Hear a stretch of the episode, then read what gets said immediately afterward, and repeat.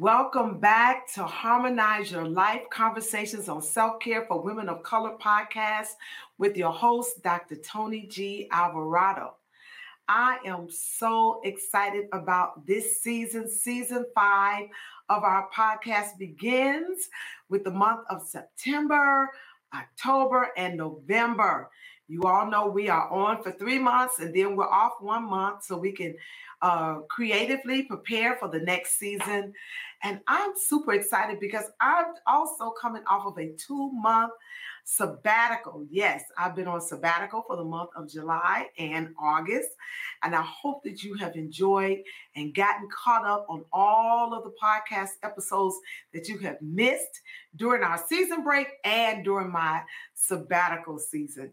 And so I'm coming back refreshed, renewed, and ready for more uh, conversations to bring to you more information, more inspiration, more uh, self care strategies. Hopefully, you will learn something. Hopefully, you will grow and you will learn to practice better self care, health, and wellness for yourself for your family, for your community, and everybody that is connected to you. Listen, I am excited about our guest that's going to kick us off this month. Um, I will bring her into the studio in just a moment. I'll introduce you to her properly, but I want you to uh, get uh, get yourself ready for another empowering conversation on self care with Dr. Tony G. Alvarado. We'll be right back.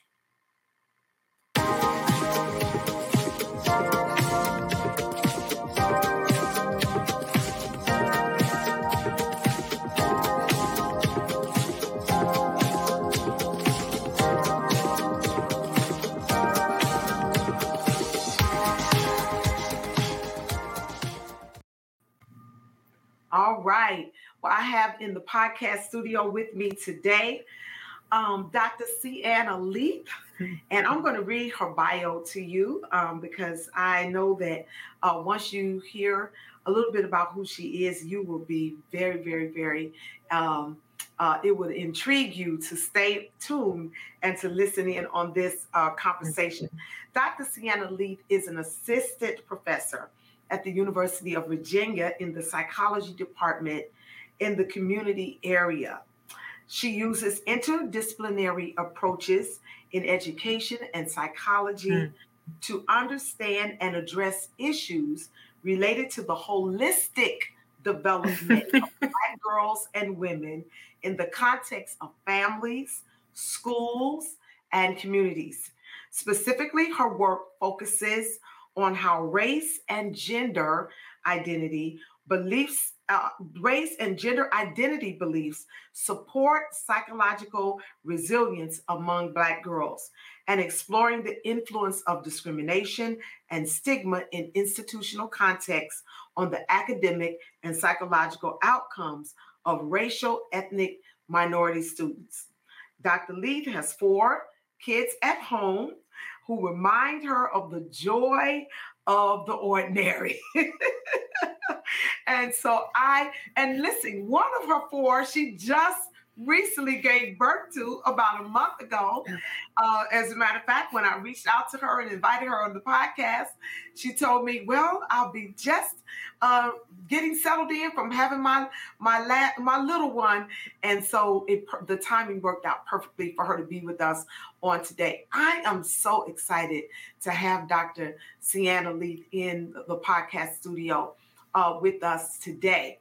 I actually got to know her through her work, through reading uh, uh, many of her articles. She has contributed to so many articles and writings on the on the subjects of race and gender, um, um, psychology, and all of the um, the iterations of identity formation and how that how psychology and how uh, as you read in her bio as you heard in her bio how uh, race racism and racial identity play into our psychological uh, formation.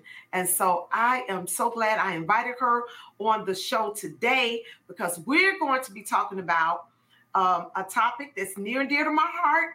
Um, it is actually one of the chapters in my book, Harmonize Your Life A Journey Towards Self Care. And it is called Overcoming the Superwoman mm. Syndrome. And so today, she and I are going to be talking about this whole idea of the strong black woman and this, and um, this idea of the burden of strength that we carry, all of those things that um, can be injurious to us as women of color. And so, Dr. Leath, Sienna, thank you so much for being with us today. No, thank you. Thank you for inviting me. And I just, I said, I realized I should have sent the, the pronunciation. So it's Shauna, which is perfectly oh, fine. But I wanted to make sure that I mentioned correct me. Yeah. I, no problem. And you know, I like to say people's name right. Shauna. It is Shauna. Yeah, my, my dad's middle name is Sean, and he was hoping that his first child would be a boy. And uh, I was not, but I still, they made me a junior by adding nut, you know, to the end of Sean. So, oh, so, it's, so it's Shauna. So mm-hmm. I was calling it Sienna. Mm-hmm. And don't okay, worry, so you were Shauna. not the 1st mm-hmm. I'm not the first. Okay, good. Well, I will fix that right now, Dr. Shauna Leath. Y'all hear that? Let's fix that. Okay. Thank you for being here with us today. Thanks for inviting me. I'm really excited. You know, as, as I said, I got to know you through your work. We've not met face to face. You are the second of my podcast guests who, um, well, really, no, you're about the third or fourth of my podcast guests that I've met on social media or through the media, through your writing and uh, just following your work. And it has been a joy since I've been doing this podcast now. I started the podcast last year in 2020, in February 2020, right before uh, we knew we were in a pandemic. You know, yeah. we know that the pandemic started before February, but we didn't know we were in a pandemic. We weren't being told that. And so, um, um, so right before we shut down and everybody started having the shelter in place, I had already launched this podcast. And so I believe it came at the right time. Um, I do a lot of work in, um, first of all, I'm a pastor, that's my principal work. Um, um, so, and then I, am anybody that knows me knows how serious I am about the issues of health and wellness and self care.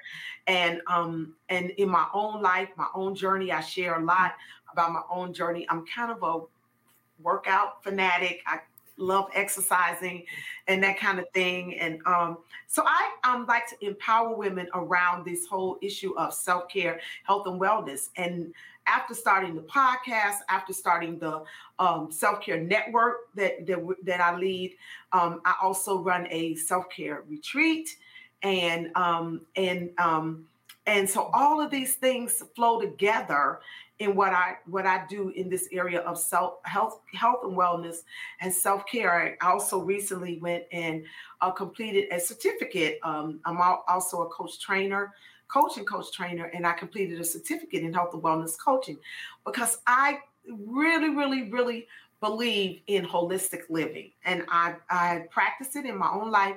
And i like to empower our people particularly women of color around this issue. So when i ran uh, ran across your work i was just so intrigued with your writing. And hmm. particularly your article how the expectation of strength mm-hmm. harms black girls and women. That was the article that really led me to following you and reading some of your work and your contribution, even in other um, um, academic um, journals and, and uh, writings.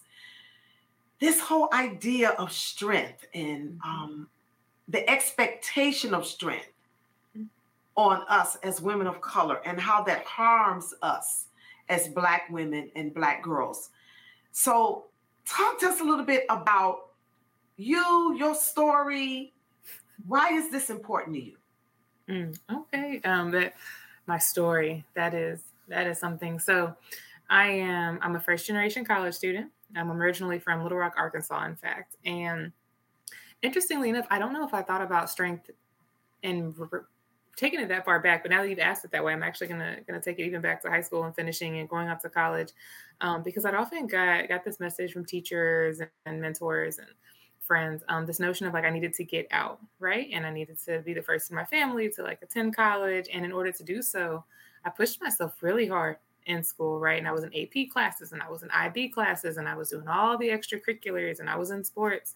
Um, and so I think even that expectation of strength and that expectation to be excellent um, it can start early, and it started early for me at least, right? So then I went to college, um, and that's where I was introduced to research and thinking about the Black community from um, kind of a research perspective, and knowing, like, learning that I could be a professor and learning how professors, uh, get, what degree they get, and the types of different things you know you do mm-hmm. as a professor. And so then I went to grad school. I'm at the University of Michigan after finishing undergrad. And that's where I really became involved in thinking more critically about Black women and girls and thinking about our identity development and where we get the messages that help us just mm-hmm. kind of figure out who we are, right? And think through like, what does it mean to be a Black woman? Um, how do I think about myself in the world? How do I understand my social positioning?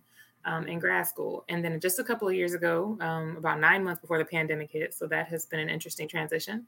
I started my first uh, my first position as a professor at the University of Virginia, which is where I'm at now in the psychology area. And since then, this work has taken off so much. So it's so funny because the article that you mentioned, I wrote that um, when I was first getting started out here, and I was, you know, just launching my own independent kind of data collections and thinking about, you know, what kind of questions do I really want to look at? What do I want to talk about with Black women and girls? What do I want to examine now that I'm a faculty member and I have more independence? And I was really interested in this notion of strength and kind of our, again, our constructions around who we are as Black women and how Black girls are socialized again to, it's going to take a mantle. And I think, you know, I mentioned even in that piece, strength is is definitely spun as a positive there's like a historical connotation to black women being strong and mm-hmm. black women being the pillar of our communities in church right. at home in the workplace right. in educational right. settings as activists right like black women have been so instrumental um, in social justice activism and just pushing um, kind of the like healthcare and other things for for the black community and addressing injustices but then thinking like what does that look like in girlhood and how early does that start and i think the other side of the coin of strength is kind of this toll on our physical, emotional, and mental well being, and really kind of thinking through like how do young Black women think about strength. Um, and that's kind of where where that paper came out and some of the work that, that's going on in my lab. And, and since then, we've even started, you know, doing work around like articulations of freedom and more explicitly thinking about what does wellness and what does well being mean um, mm-hmm. to Black college women, and how are we talking about this early on with Black girls, and how are Black mothers modeling it for their daughters, for instance. Um, mm-hmm. Yeah, so I'll, I'll, stop there. I love that, and I love your approach um, because when you say where did it start, and you're right. When we go, when we look at girlhood, we often want to because before we were women, we were girls, mm-hmm. right? And so what happens oftentimes in our well, what happens in childhood? What is it? Uh, and you you probably have a better. You can probably quote this better than me, but um it's it was it's i've always heard that by the time we're like five or or mm-hmm. whatever mm-hmm. our who we are the the core of our mm-hmm. our personality and all that is formed in our early childhood right yeah and so the messages that we receive from from little girl um the culture family culture you know all those kind of things play into who we become as adult women and mm-hmm. so if we're if, so we have to go back. That's why I appreciated the way you you approached it. What is what messages are girls receiving, our black girls, because they grow up, we grow up and become women. And and we carry those messages in the way we mother, we carry those messages in um, the way we live our lives, mm. uh, whether or not we are modeling uh, holistic living or not. Sometimes stems from what was modeled in front of us as as uh, as we were growing up. My daughter is um, 18. Uh, I'm sorry, my daughter is 21. I don't know what that was. my mom does that too sometimes. She'll, she'll be, like, 20, uh, she'll be 22, and she just went off to college, and I mm-hmm. um, went off to grad school. Graduated uh, Spelman College this year, and um, yeah and and she just started grad school and i sat with her the sunday before we left to take her to school she mm. and i went to to dinner just the two of us to talk mm. and one of the things i said to her was going into this program i told her if you get there mm-hmm. and discover this is not the right program for you mm. or you don't like being there you can always come back home and mm. not that I didn't believe that she can do it, not that I didn't want her to do it, not that, you know, of course there was the mom, the mommy and me didn't want to let her go, but I would never hold her back. from mm-hmm. any opportunity. But what I was, the message that I was uh, wanting her to know was, mm-hmm. you don't have to go. You. We're already proud of you, mm-hmm. and whether you you don't have to become the number one this, the number one that, the first this, the first that. We love you no matter. You know what I'm saying? You mm-hmm. are enough right now. Now, mm. does that mean you should not go after other opportunities?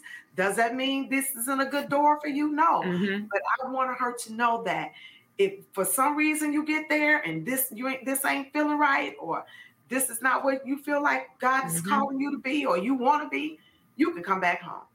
Mm. And it will be all right.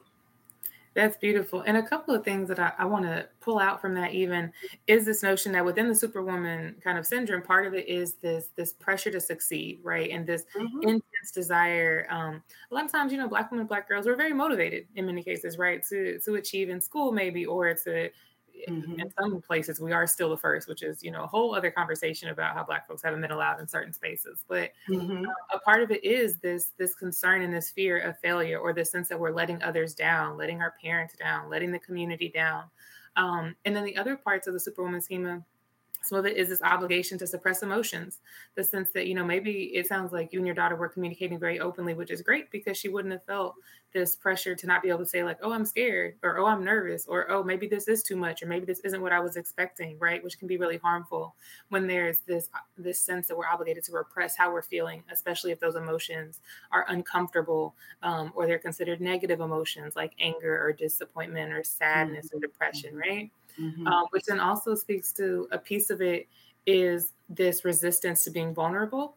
And some mm-hmm. of that mm. can stem from, you know, if Black women, if, say, for instance, as a young girl or as a young woman, you you did say like i'm scared of this or you hurt my feelings or i'm angry about this and then mm-hmm. in response to that vulnerability someone shut you out or they said something harmful or they said mm-hmm. oh you don't actually feel that way or oh there's no space for that or oh you need to just mm-hmm. toughen up which boys mm-hmm. get a mm-hmm. lot more the toughen up language, but black women get it in particular ways too, and black girls yeah, we do. get that message, mm-hmm. right? Um, that you just you just need to be stronger. You just need to soldier through. You just need to. You can take it. Exactly right. So that's kind of how that message comes across.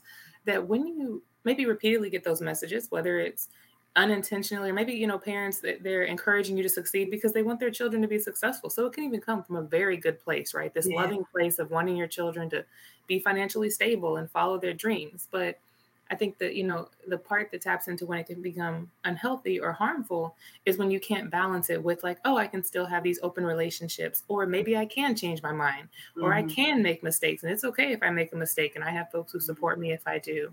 Um, and I think that, you know, that's part of why these conversations are still really important to kind of destigmatize mental health and to talk about yeah. Black women and women of color's um, specific needs.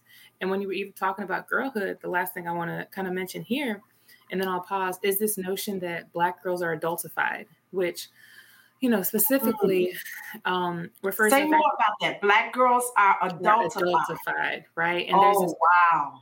There's this great open report that was done in 2017 that you can just Google, like Black girls and adultification. Um, it was done by Epstein and colleagues.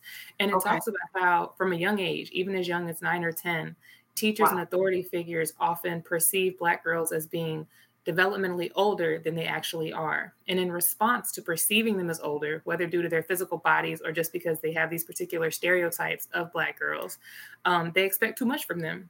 And when wow. Black girls fail to live up to those expectations that are inappropriate developmentally, um, they might receive harsher punishments in school they might receive messages that they need to be more independent so they receive less support and less guidance from authority figures or for teachers and we see this when we see rates of for instance like disciplinary like suspensions expulsions which we know black girls are at increased risk mm-hmm. um, for these mm-hmm. unfair sanctions and so just really thinking about like what does it mean for black girls to have a childhood and to be perceived and treated as the children that they are and how does that factor into mental health and thinking about our wellness into adulthood if from a young age we weren't allowed to just be children and to be free um, and to make these mistakes right and to openly express ourselves um, wow. in different settings so i'm wow. just, you know i think one wow. thing that's really I never thought about that. The adultification of black girls. I need to go and do more work, research and reading on that on that topic because when I, as you were talking about it, I'm thinking about me,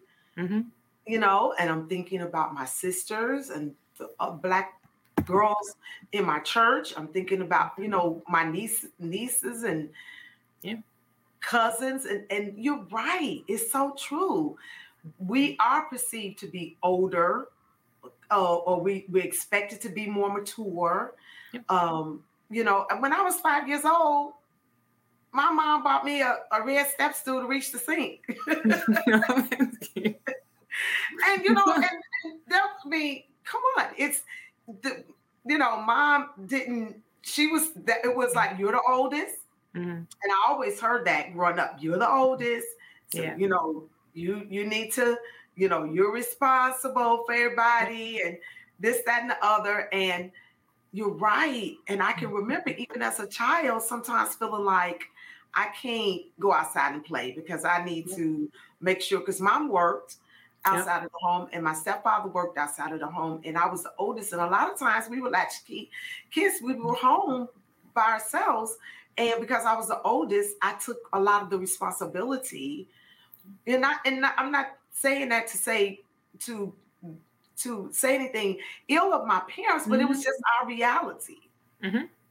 It was our reality, and so we live into those um, I don't know if you would say stereotypes or roles. I think it's roles, right? And I think there is a particular gender is a part of that, right? So you're saying like you were the oldest, you're also the oldest girl. So how often is that the case for the oldest girl if you have a girl in the family, um, in terms of maybe having to be responsible for siblings or gendered expectations in our society about who does the cooking and who does the cleaning and the type right. of things we need to learn, right, as like little right. girls to be these women um, mm-hmm. eventually who are running the household. And so, and I think the other point that's really great that you brought up in in my work it's never to to villainize or to say anything negative for instance about black parents or the black community because a lot of these you know these stereotypes or this need for strength falls against a backdrop of black women being pushed out or not being allowed into spaces or the you know mm-hmm. if we take it back mm-hmm. to the mm-hmm. transatlantic slave trade and the notion of like black women being forced to care for instance for um, their mm-hmm. enslavers children or being forced to do all the domestic service you know in the 1950s because they weren't allowed to do other occupations yeah. And so, even your point about your parents working, that makes complete sense. I was a latchkey kid myself, right? And so, thinking about so who could that who could the responsibility fall back yeah. on? And exactly. then, did your parents have the bandwidth to say like, oh yeah, I needed you to do X, Y, and Z to take care of yeah. your siblings, but mm-hmm. then here you can go, you know, be a kid in these other ways, and maybe that wasn't available, and it doesn't mean they didn't love you, they didn't do yeah. the best that they could, you know, and that they didn't have a wonderful childhood, but it may speak to this notion of like, did you feel more responsible? um, at a younger age, and how did you carry that forward into adulthood? And you know, uh, my girlfriends and I were talking just um, just recently. Um, my girl, I went on a girlfriend trip as I was closing out my sabbatical, mm-hmm. and we were talking. And so we on the way back, we were we were, it was a road trip. We, we drove from Atlanta, and mm-hmm. so you know, of course, those kind of trips you get a you get get a lot of conversation in, yep. right? Yep. When you're driving five hours in the car together, and so we're riding and so we were just talking we were in south carolina so of course you know we went to savannah and so you know all around us are are the reminders mm-hmm. of, of of of slavery the reminders of the slave trade all of that um, and our history of our of our people is mm-hmm. so everywhere you feel it even in the air when you go i don't you're from arkansas so you know mm-hmm. it, you feel it right? Yep. And yes. so we were just talking about, and my one of my girlfriends, she was saying how strong her grandmother was. And we were just talking mm-hmm. about the women back then and the things that they took, you know, in relationships, like with men, with husbands or whatever. Maybe their spouse had another family around the corner or a child uh, outside of the marriage, and they might have known about it. But, you know, and or they forgave and they kept on mm-hmm. those kind of things. And so she was talking about her grandmother, one of the girls, and how, how strong her grandmother was. And so, you know, I said, well, really, when you think about it, they, what else were they going to do? Like, mm-hmm. they didn't have the options that you and I have in terms of, I'm going to leave, but where am I go? you know what I'm saying? Mm-hmm. And even, even our, even when you think about, and this is not a pass for, um, for, for certain kind of behavior in our community but when you think about even some of our men our black mm-hmm. men the psychological impact of slavery and the fact that they were being um, taken and and sold to be on somebody's plantation to make babies. So to have the the idea that I'm going to be faithful to one woman or whatever the whole family dynamic when you're being taken from one part of the country to another part so you can produce mm-hmm. even children you know what i'm saying? Just think about that. So our no our mindset or our norms of what the family looks like some of that stuff is broken down because of the effects of slavery in this country that we're still feeling even today there's a, a book and i haven't i haven't read it myself i've only seen excerpts and so this is i say this with the caveat that i've not fully read the book um, this notion of like post-traumatic slave syndrome by Dr. Johnson DeGruy, DeGruy, G-R-U-Y, post-traumatic, post-traumatic slave, slave syndrome. And I think you know, I need to write that down. This is a book. It is a book, and I'll it was written, I think, in mm-hmm. 2005, and then they revised it and released it again in 2017. But it, it starts to get it some of these notions that you're bringing up about kind of the the after effects historically and currently um, for not only the enslavement um, of some of our ancestors, um, but also think about how does that factor play forward, even in terms of things of like parenting, for instance, or this notion that you know with some black parents where they're like, oh, like maybe I'm spanking you or something to keep you out of jail or to keep you um, off of drugs or out of the streets or something, and how that can tie over um, even tie back to this sense of like I had to be harsh to actually keep my children alive because if not, then white supremacists would kill them back during the Jim Crow era mm-hmm. or even now, mm-hmm. right? And so I think mm-hmm. the book draws a lot of parallels. But in terms of thinking about strength, um, I'll kill you myself before I lose you to the streets, or I, yeah, you know, I'll kill you myself before I lose you to the police. Yeah, yeah. yeah but with, when you mentioned like you were sitting at the table with your daughter and you told her, you know, you have like you can come back home, you have the choice to leave. I think that's even very freeing, right? This notion that like black women have options and they can choose not to not to have to stay in the same situation. Um, and being able to being able to have that can be very powerful. I think when you feel like you have a support network. Um, yeah. Yeah, that it's so important. It, it, it, it really is. So when, when we talk about you talk about in your article mm-hmm. the burden you talk about you, you mm-hmm. state in your article that uh, black women are often described as superwomen, and we know yes. that this is typically meant uh, as a compliment and received mm-hmm. positively when we're compared to other blatantly negative stereotypes about black women, like maybe yes. we're lazy or you know obese or loud or whatever. Mm-hmm. So when we hear the strong black woman, we're often it's often viewed and taken as a compliment, but you turn that prism upside down and you say that that compliment can be injurious to us. Yes. And I talk and I talked about that in my blog post in um in July. It was in the middle of all the the uh, Olympics, the Summer Olympics, mm-hmm. and yep. all of the okay. conversation around Simone Biles, mm-hmm. and when she decided that she she was not mentally in this her headspace was not there to do this particular event mm-hmm. um and gymnastic event and the criticism that yes. she came under um and so i i that's when i really got introduced to your work and started mm-hmm. following your work because i started out in my response to that in my blog post uh superwoman is a myth i reference you and some of your work in my blog posts but you you say this um, and you really help me understand that this is a we take it as a compliment but it can be injurious in what ways mm-hmm.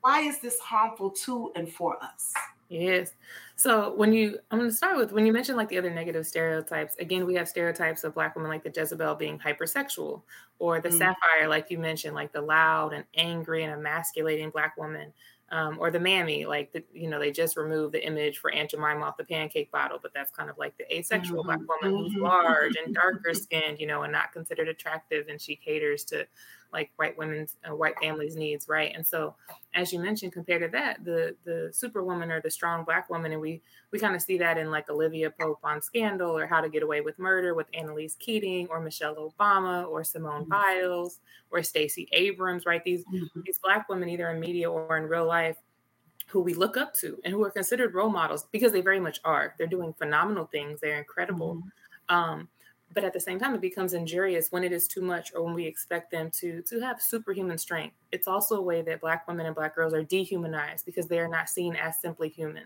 as oh. vulnerable they are not allowed to just be and to simone biles point as you mentioned there was there was so much support now i want to also shout that out because there were so many folks in the black community outside who were like amen like take that time for yourself do yes, not injure yes. yourself what yes. a way to model health, you know, and wellness for Black girls and all these other folks who are looking up to you. But you're right. There was so much backlash about how she just couldn't take the pressure and how she was making excuses and how, you know, mental health is not a thing.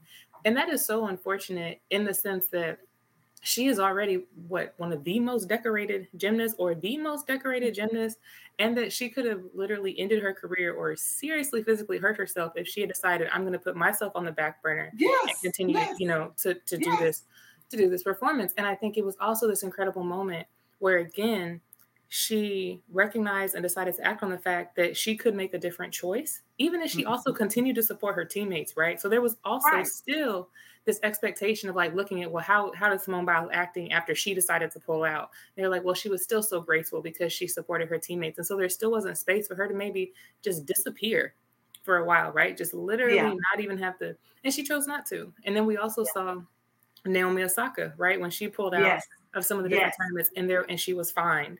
And so it's that same instance where it's like black women being penalized literally for taking care of themselves when there's expectation to know yeah. you all will perform and you will show yeah. up and you will complete this job and you will do this. And so I think, you know, there's there's a particular amount of privilege in Simone Biles and Naomi being able to say, I'm not doing this and I can afford the fine that I am yeah. taking. You know, some black women in their daily lives, they can't just not go to work. They can't yeah. just not decide to follow yeah. through. But it was still these incredible examples of them making that choice and then being able to make that choice for themselves. And so yeah. And you know, one of one of my um sayings or one of the things that I often say about self-care is that self-care is an act of resistance. Mm-hmm. And I saw what Simone Biles and Naomi Osaka did as acts of resistance in terms of, you know, this is my body, this is my mind, my mental health estate, you know what I'm saying? My mm-hmm. health, my physical health, whatever. And to take that back. Yes. From someone, just you can't tell me if I'm up to doing mm-hmm. something. I tell you if I'm up to it. And so um, I see that as an um, as an act of resistance.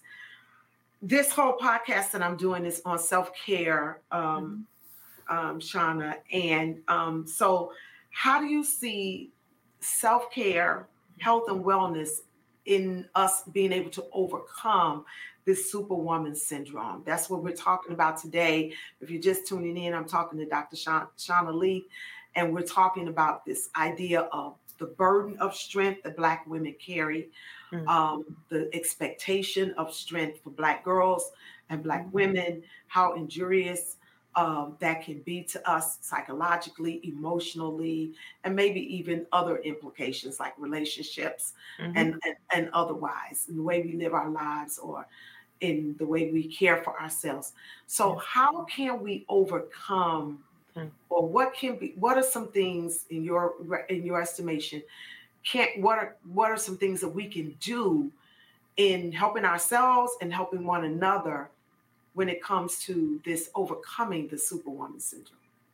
I love that. I'm going to give some different examples because I think, you know, it's never easy solutions. There's not a one size fit all, right? mm-hmm. So I think, for instance, um, as a mom, with my, I have one girl, I have three boys, and with my daughter, like I want to model emotional wellness, and so I'm very explicit with her, like mom is feeling tired, or mom is feeling, you know, frustrated, or mom is feeling happy, or I'm going to do this because it feels good to me. Um, giving her options, like you mentioned with your daughter, where it's like you can leave a situation and having that those conversations very young, um, and taking her emotions um, seriously and talking talking them through and really working with her about checking with her body and checking with herself and learning how to make healthy choices, not only in terms of food, but in terms of moving her body and in terms of the friendships that she has and how she thinks mm-hmm. about relationships, right? So I think that's, you know, thinking about parenting or in family dynamics more broadly, not just parenting, but when we're caring mm-hmm. for um, Black girls or for children. Um, I think in in terms of overcoming in intimate relationships, so it's it's so interesting because I think there's this notion sometimes where they're like, oh, black women just they try to do it all and you know they they want to do the cooking and the cleaning and they want to and for some women they do and that's perfectly fine like you decide how your household you know your relationships run but the other side of that coin sometimes is that i think in some relationship dynamics their partners aren't necessarily actually removing um, burdens or responsibilities from a black woman or a woman of color, right? And so in that case, it's not necessarily that she wants to do everything. It is that she is left to do so many things that doesn't actually have the space to take time for herself. So, exactly. you know, maybe in your partnership, really examining like what all does she do? Let's talk about the emotional load. Let's talk about the physical load. Let's talk about cleaning and cooking, but also is she managing, like thinking through the household responsibilities or thinking through appointments and everything. And it's a lot. It is a lot. It's and so even lot. that, right? Like, mm-hmm. are you mm-hmm. actually partnering with her to remove some of that burden? Um, I think in terms of even like for clinicians, for instance, recognizing kind of these cultural stereotypes where maybe black women are coming in and they're they're very high functioning and they're still going to work and doing all the things, but maybe they are depressed.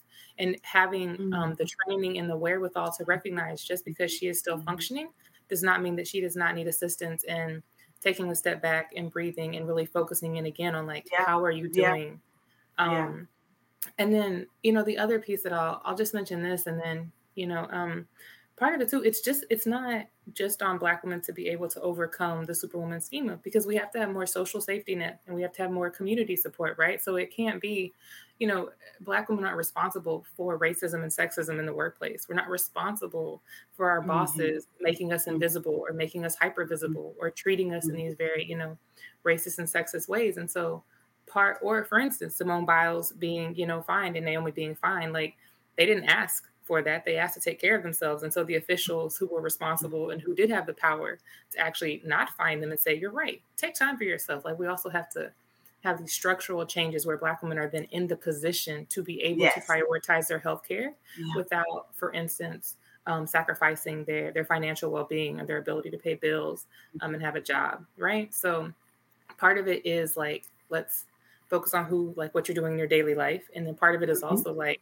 we just need more societal support for black women to be able to prioritize and take care of themselves yeah that's good and i want to add to um, uh, mm-hmm. seanna even um, um, structural societal systemic support but then also putting ourselves in communities yep.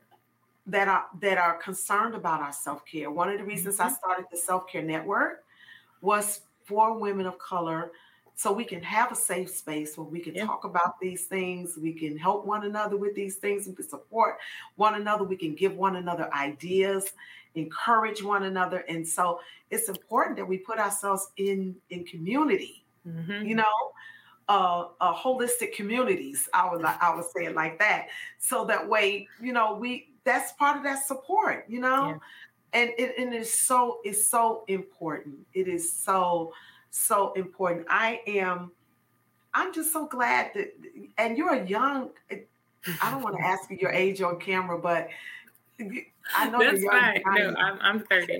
I am 30. Just turned 30 this past. Yeah, this year. Lord. You just turned 30. You know, some women don't like to tell age. I tell mine every year because I'm glad exactly. for every year God give me, right? So I am 58. I just turned 58, so I'm old enough to be your mother, really. You're right there. Yeah, I won't, I won't say my mama's age. She didn't say I could. But, right. And so, but yeah, so mm-hmm. for you, I wish mm-hmm. I'm 58. Mm-hmm. And I, I want to say this to you, Seanna. Mm-hmm. I wish I knew at 30 where you are now what you know. Mm. I wish that I knew how to care for myself at 30 years old 20 years old, 18 years old, mm-hmm. 10 years old. I didn't know, of course, because that wasn't what we talked about.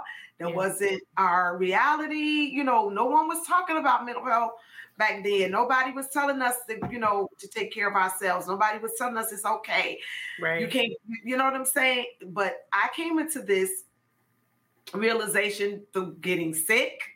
Mm after working myself to death in ministry, working my, mm-hmm. you know, trying to be a wife, a mother. I remember when I was when I first when we first um the home we live in now, it's larger than you know. I can care for this home by myself Man. and work full time. And I remember when it was it, it was a struggle for me to hire someone to come in and help me. I thought that that meant I was lazy or that uh, or that I might have been thinking I was better than somebody else mm. or whatever. But the reality is I can't do all this by myself. And and I even realized I was stimulating somebody else's economy by letting her come in here and help me. So girl, when I got that revelation and got free, so you know, I mean, but but it took me getting sick.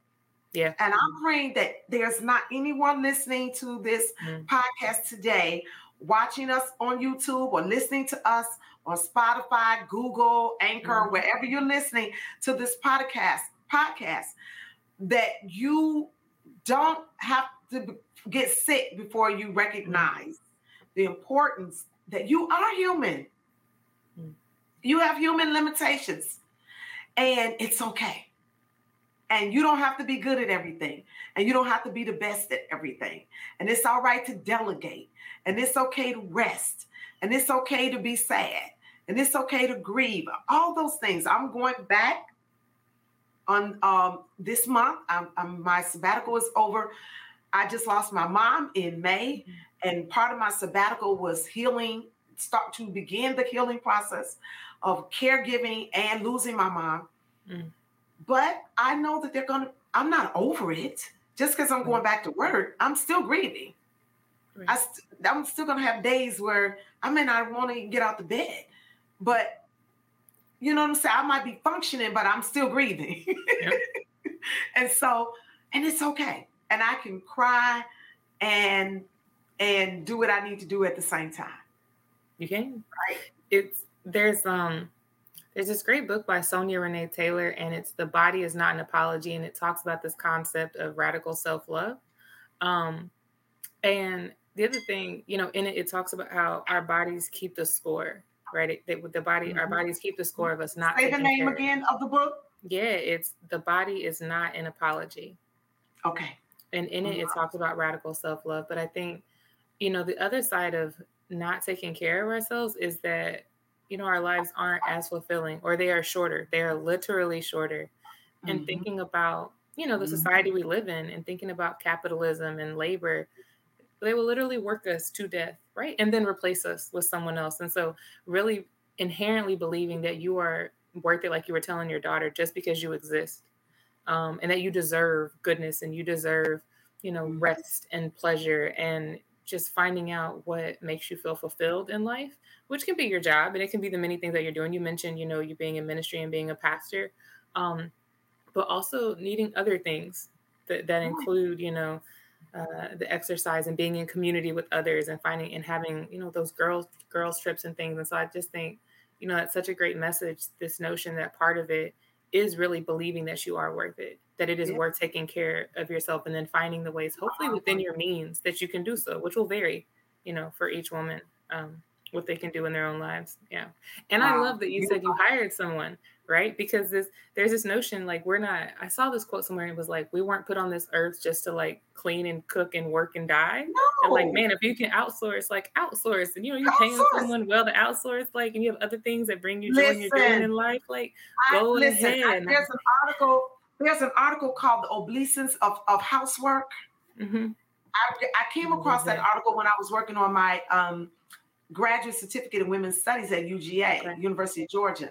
Mm-hmm. And and it talks about it in the article how women are wearing themselves out with housework when there are people that can help us with that. People mm-hmm. who are really engineers in their home that can come in and, and organize stuff for you. And I was just talking to one of my girlfriends, she just moved and she said, I wish, she said, I would never do this this way again. She said, the next time I move, I'm paying mm-hmm. somebody to pack my house. I'm paying somebody to unpack me when I get to my new house. I'm paying some, I mean, you know what I'm saying? Right. We let ourselves out because we feel like we have to do it all, and we do not. There are people out here mm-hmm. who are mm-hmm. gifted at it, who are mm-hmm. better at it than we are. And like I said, you can stim- stim- help stimulate the economy for somebody else by, you know, Hey, listen. So, the you know, it, it's just such a um, a wonderful season of life that we're in that we're able to have these conversations. Because 15 20 years ago we weren't having these kind of conversations not amongst yeah. women of color. Now maybe our our white sisters were having them. You know they were hiring people and they were hiring and us. they were hiring us. and everything else.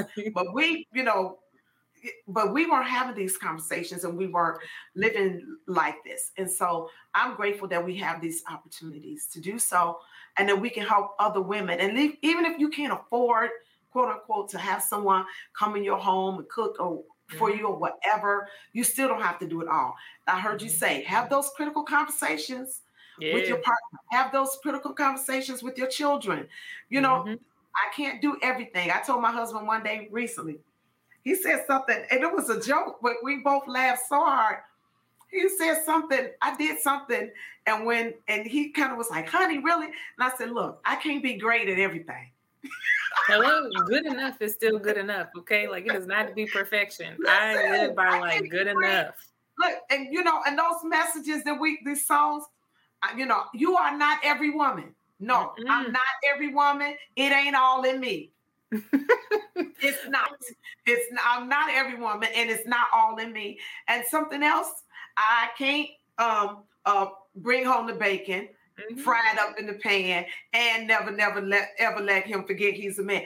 Some days I can bring home the bacon, but I ain't frying it. and if I fry it, you might not know you're a man because I ain't going there either.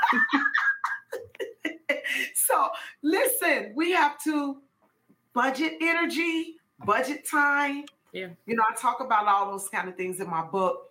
And um, I just appreciate you coming on here where can we find you, um, Seanna?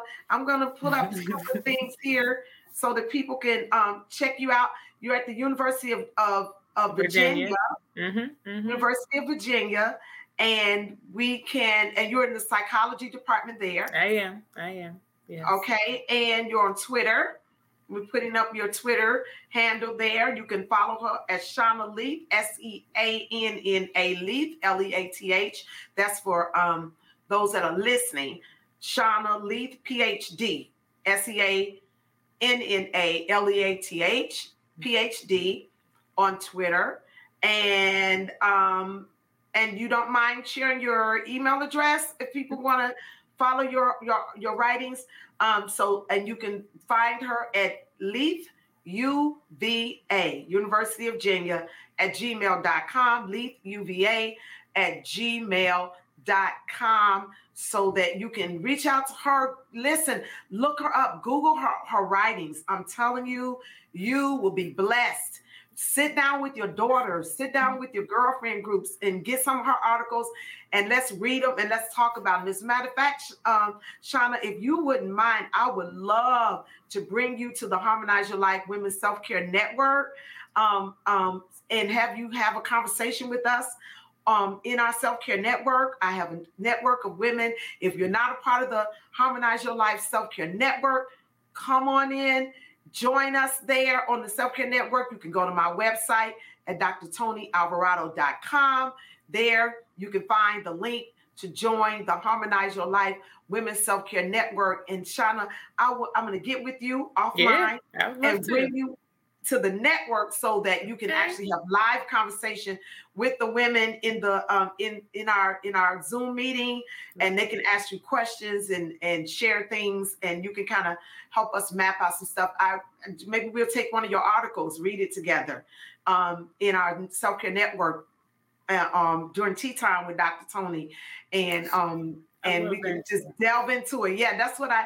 That's my yes. support group meeting Mm. Tea Time with Dr. Tony is the support group meeting, and it's um, designed for the women who are members of the Self Care Network. So if you're not a member, join because membership has its privileges and um, join the Self Care Network. Um, if you're not, if you're looking, um, also listen, y'all. Go to my YouTube channel and subscribe to my YouTube channel. I'm on YouTube. This um, podcast can be viewed on YouTube. Every one of my episodes are uploaded there on my YouTube channel. You uh, you can find this podcast on Apple, on Google, um, on Spotify. And you can also find us on YouTube. And I really need to get my YouTube subscribers up. So y'all go there, subscribe to my YouTube channel so you'll always be able to know when Dr. Tony has um, uh, put up a new video or, or podcast episode for you to uh, watch or listen to.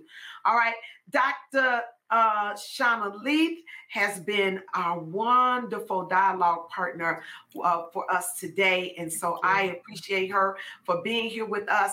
And I'm just going to say, Dr. Sh- Seanna, I love you already, 30 years old, and you are doing it.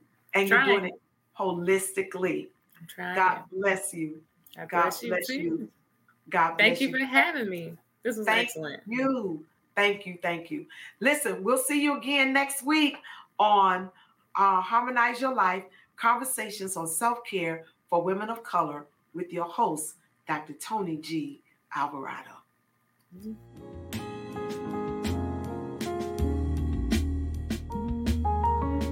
Hi, this is Dr. Tony Alvarado. I am so delighted about bringing the Harmonize Your Life podcast to you. Would you do me a favor? If you are enjoying this, this podcast, would you email me at hello at drtonyalvarado.com? I want to hear from you. I want your feedback. I want to know if there are any other topics that you are interested in as it relates to wellness, self care, nutrition, or just overall bringing harmony into your life. Email me, contact me at hello at drtonyalvarado.com.